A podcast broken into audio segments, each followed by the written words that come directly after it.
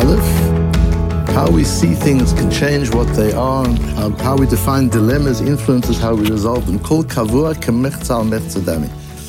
Uh, What we have here is one of the most central sugyot in the whole of Shas. Um, something that impacts almost everything else that, that we learn. That's the nature of Ketuvot, as we talked about it. It's it's one of the keys to Shas, because on every page, practically, there, there's a principle that opens up many, many other sugyot, and this is this is one of them. On on days like this, I, I appreciate so much the tefillah that we say before we learn, uh, after we learn, uh, thanking the Rebbeinu Shem Shesamta Chelkenu Ben Yoshvei Beit Hamedrash for making giving us an opportunity to be part of the people who, who are learning together in, in the Beit Midrash. Because when we learn pieces of Gemara like this, like we're going to learn today, and, and, uh, and we have for the last few days, I'm filled with a sense of terrible sadness for the people who are not here and are not listening. I just feel terrible sadness. Uh, or not just the people who not listening, just people who haven't had the opportunity to learn this way, to understand things in this way. Uh, and, and I feel enormously indebted to you, the, the people who are here every morning, um, because it drives me to, to learn the sugya deeper and deeper and to extract principles that are relevant to you and to me and to the people who are listening in. Uh, it, it just your presence here makes that uh, inspires me to do to do that, and and learning is so interesting when you're learning. You'll notice that generally the makorot that I bring, the, the sources that I bring, are Gemara, Rishonim, and an occasional Acharon, one of the classical Achronim. It's not a lot of cutting and pasting what people are saying. Certainly not what contemporary people are saying. In today's sources, as you'll see, it's a Gemara, it's a Rashi, it's a Tosfos. That's it. Um, some Tanakh at the back. The um, because learning is like like baking. When you bake a piece of a loaf of bread or you buy a loaf of bread, what do you want? You want the ingredients to be natural and you want it to have been baked fresh. You don't want artificial ingredients and you don't want it to have been baked a month ago or a week ago or even a day ago. You want it to have been baked today. And and b'chol yom yu beinecha kechadashim, the idea that Torah has to be fresh every day, is not just an idea of our approach to Torah. It's so that the chidushim, so that the ideas you develop out of Torah are today's ideas, not yesterday's ideas, because yesterday's ideas are stale today. It doesn't mean they're wrong, doesn't mean they're inadequate, it doesn't mean they're false. They're just not fresh. And when you learn Torah and you go deep and you extract principles you, and you're extracting them for today, for your life, for the life of the people around you, that's what B'chol Yom Yu Chadashim is.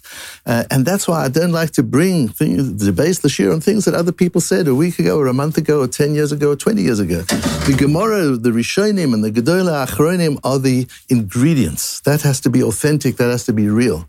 But the baking has to be our own and it has to be fresh and it has to be relevant.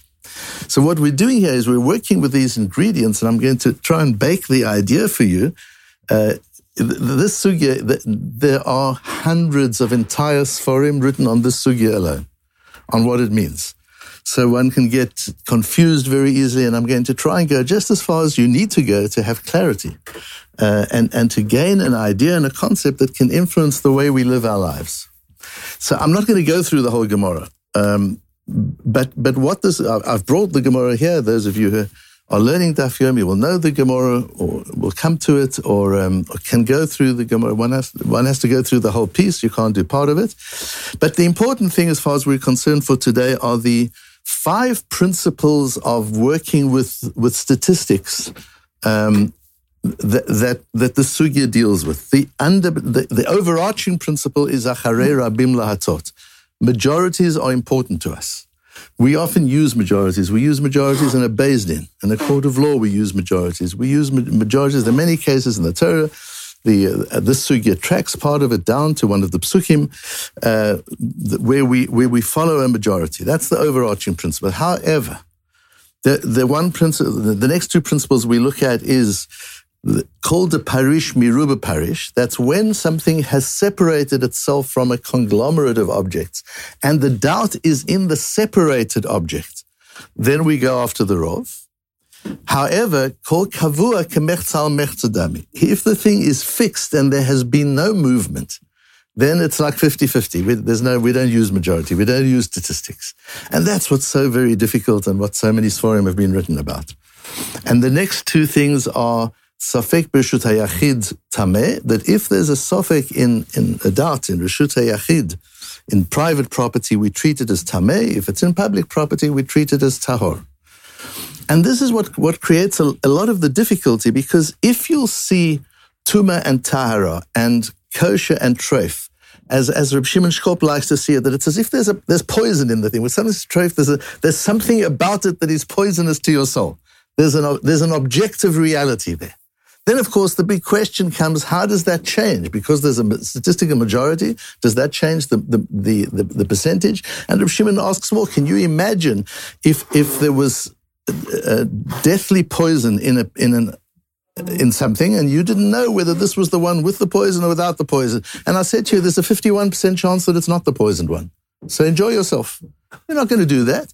And as we learned uh, uh, recently in, the, in one of the sugyot, that the when, when the downside is cat- catastrophic, we don't use the same statistics. And if, if you're saying that there's something that could be treif, that could be poisonous to you on the shoma, that's catastrophic. Why would you use a rov? Uh, in the in the famous case that our Gemara brings and is used all over Shas, there are nine stores in Ra'anana. One of them is treif, and nine, and eight of them are kosher. And you find a piece of meat in the street in Ra'anana, you can assume it's kosher. And what happens if five of them are, are, are kosher and four of them are treif? You can also assume that it's kosher. Really? We're dealing with poison to the neshama. You're going to make such an assumption? The answer is yes. Ask Rav Shimon, how, how can you do that? Uh, the, Safek Tuma Berishus Harabim, uh, also, you've got a, a dead body uh, in the street. We don't know if it's a Jewish dead body or a non-Jewish dead body. We don't know. So it's a question of whether it's Tameh or a Tameh Met or it isn't. So it's in Rishus Harabim, so we'll say, no, we can assume it's a non-Jewish body.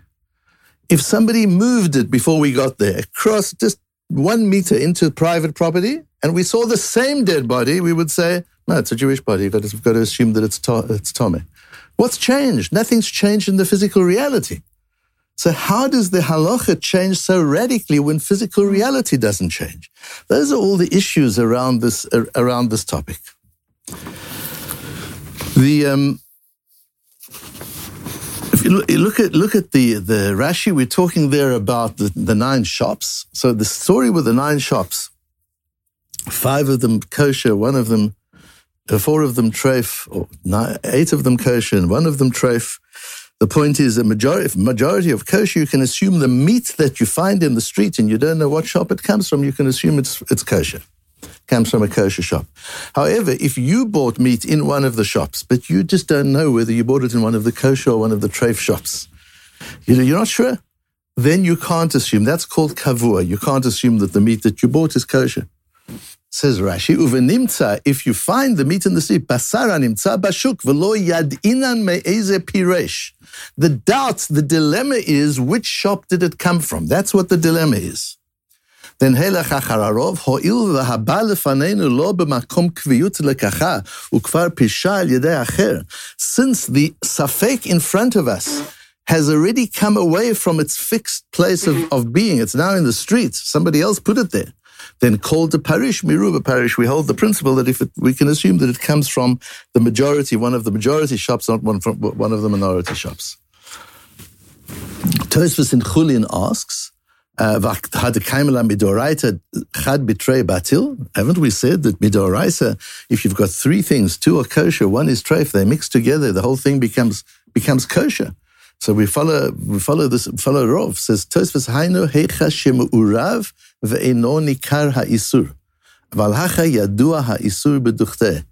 בחנות המוכרת נבלו, ודבר חשוב אפילו בטיל. The principle that, of bitul that when you've got a mixture, you can go by the majority is when the mixture is one unit, it becomes like a compound, an inseparable compound, and you've got to decide: Are we going to treat this compound as kosher or treif? We can use majority to make it to make it a decision. But if they are separable and identifiable, as the nine shops are, then you can't make. them. it's not it's not one mixture. So where it's one system, and you've got to say, is the system a kosher system or a treif system? You can say the majority of shops are kosher. We treat it like a kosher system. This meat came from the system. The system is a kosher system. But if you're talking about one shop, I'm just not sure which shop I was in. That that's different. Or I'm going to put it a little bit differently to you, and that is when the safek is truly in the object, we use rov, we use majority. But when the safek is because of subjective ignorance, we don't use rov. So I went to a shop. I don't. I'm not sure which shop I went to. Well, you're an idiot.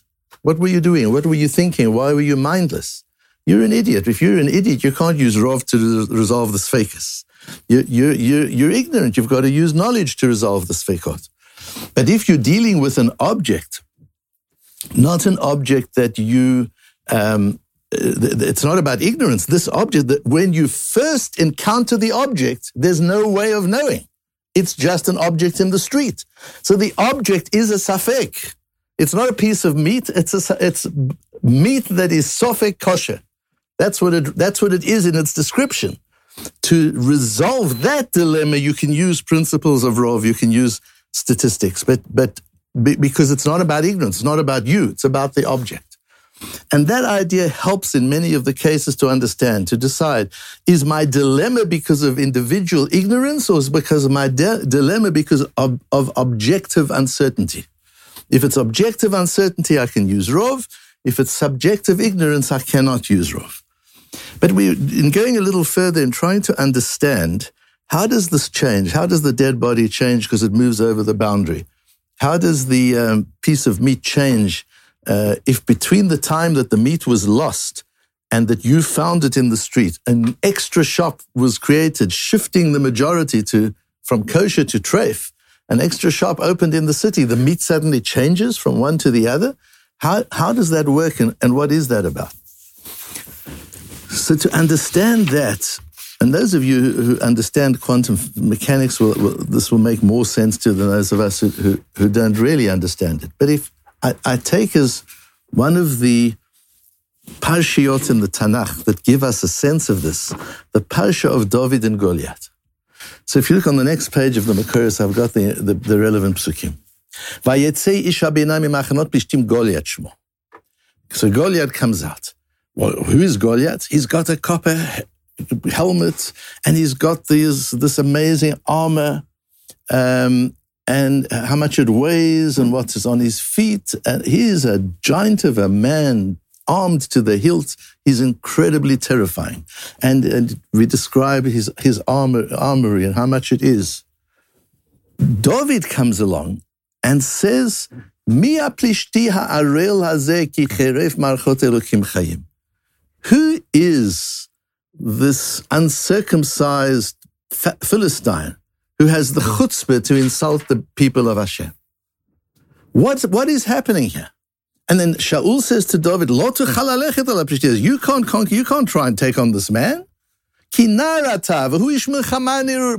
You're a kid.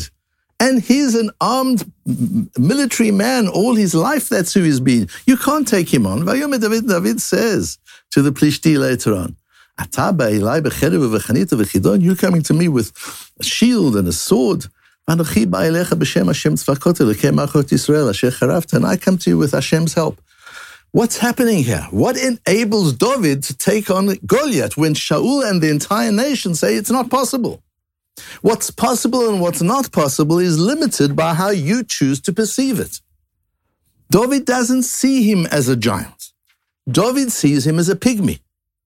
And the, the way you perceive it determines its reality for you. It may be a different reality for somebody else. But the fact that you can beat Goliath and nobody else can, it's not just about Nisim. If it was just about a miracle, the story would be much shorter.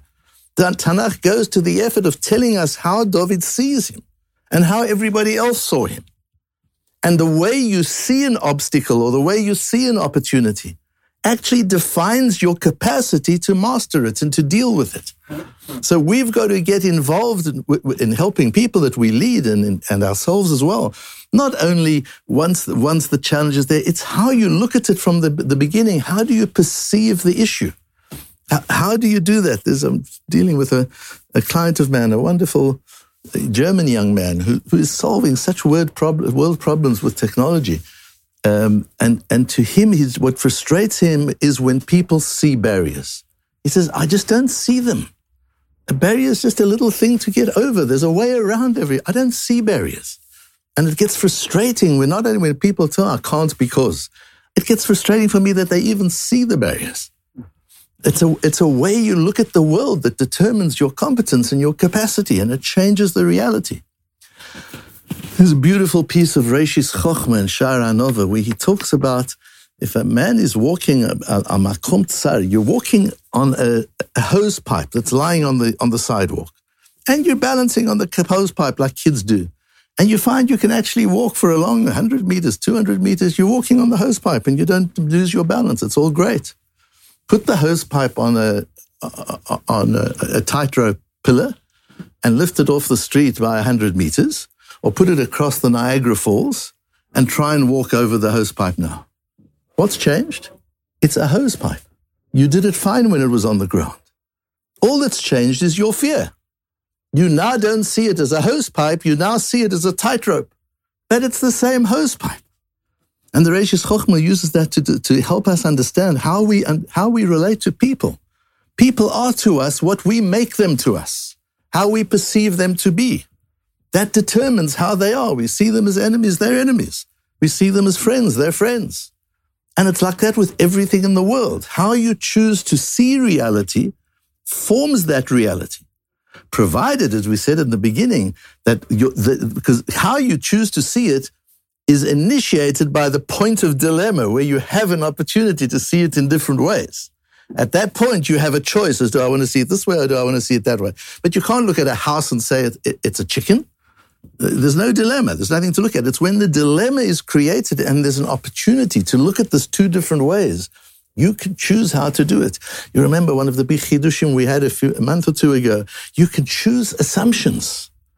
You can choose what you want to assume. In any event, what you want to assume is likely to be, at best, 50% chance of being right or partially right. All our assumptions are not 100% right and likely to be 100% right. We're free to choose our assumptions. We're free to choose how to look at something that's unclear. You can't choose to look at something that is clear. That's the Tesha Chanuyot. You don't know which shop you went into. That's ignorant. It's quite clear. There's a, you went into a shop, and if you knew what shop it was, you can establish exactly. It's not a problem. But this piece of meat you have no history with, you have no background, you don't know, you have no context. If you have context, you have to use the context to form your opinion. But if you have no context, you can create the context. You can choose how to see it. And the way you choose how to see it is going to affect the reality of it. So what, what the way I like to see this is Reb Shimon Shkop is right. It is as if there's poison in the object. It's poisonous to the neshama. But the way you choose to look at it can change the effect of that poison, whether it's really going to be poisonous or not. It can change how it is. It changes how you relate to it. You can be uh, vaccinated against the poison. It, it, it, it, doesn't mean that because there's poison in it, it will always harm you. You can choose and, under certain circumstances.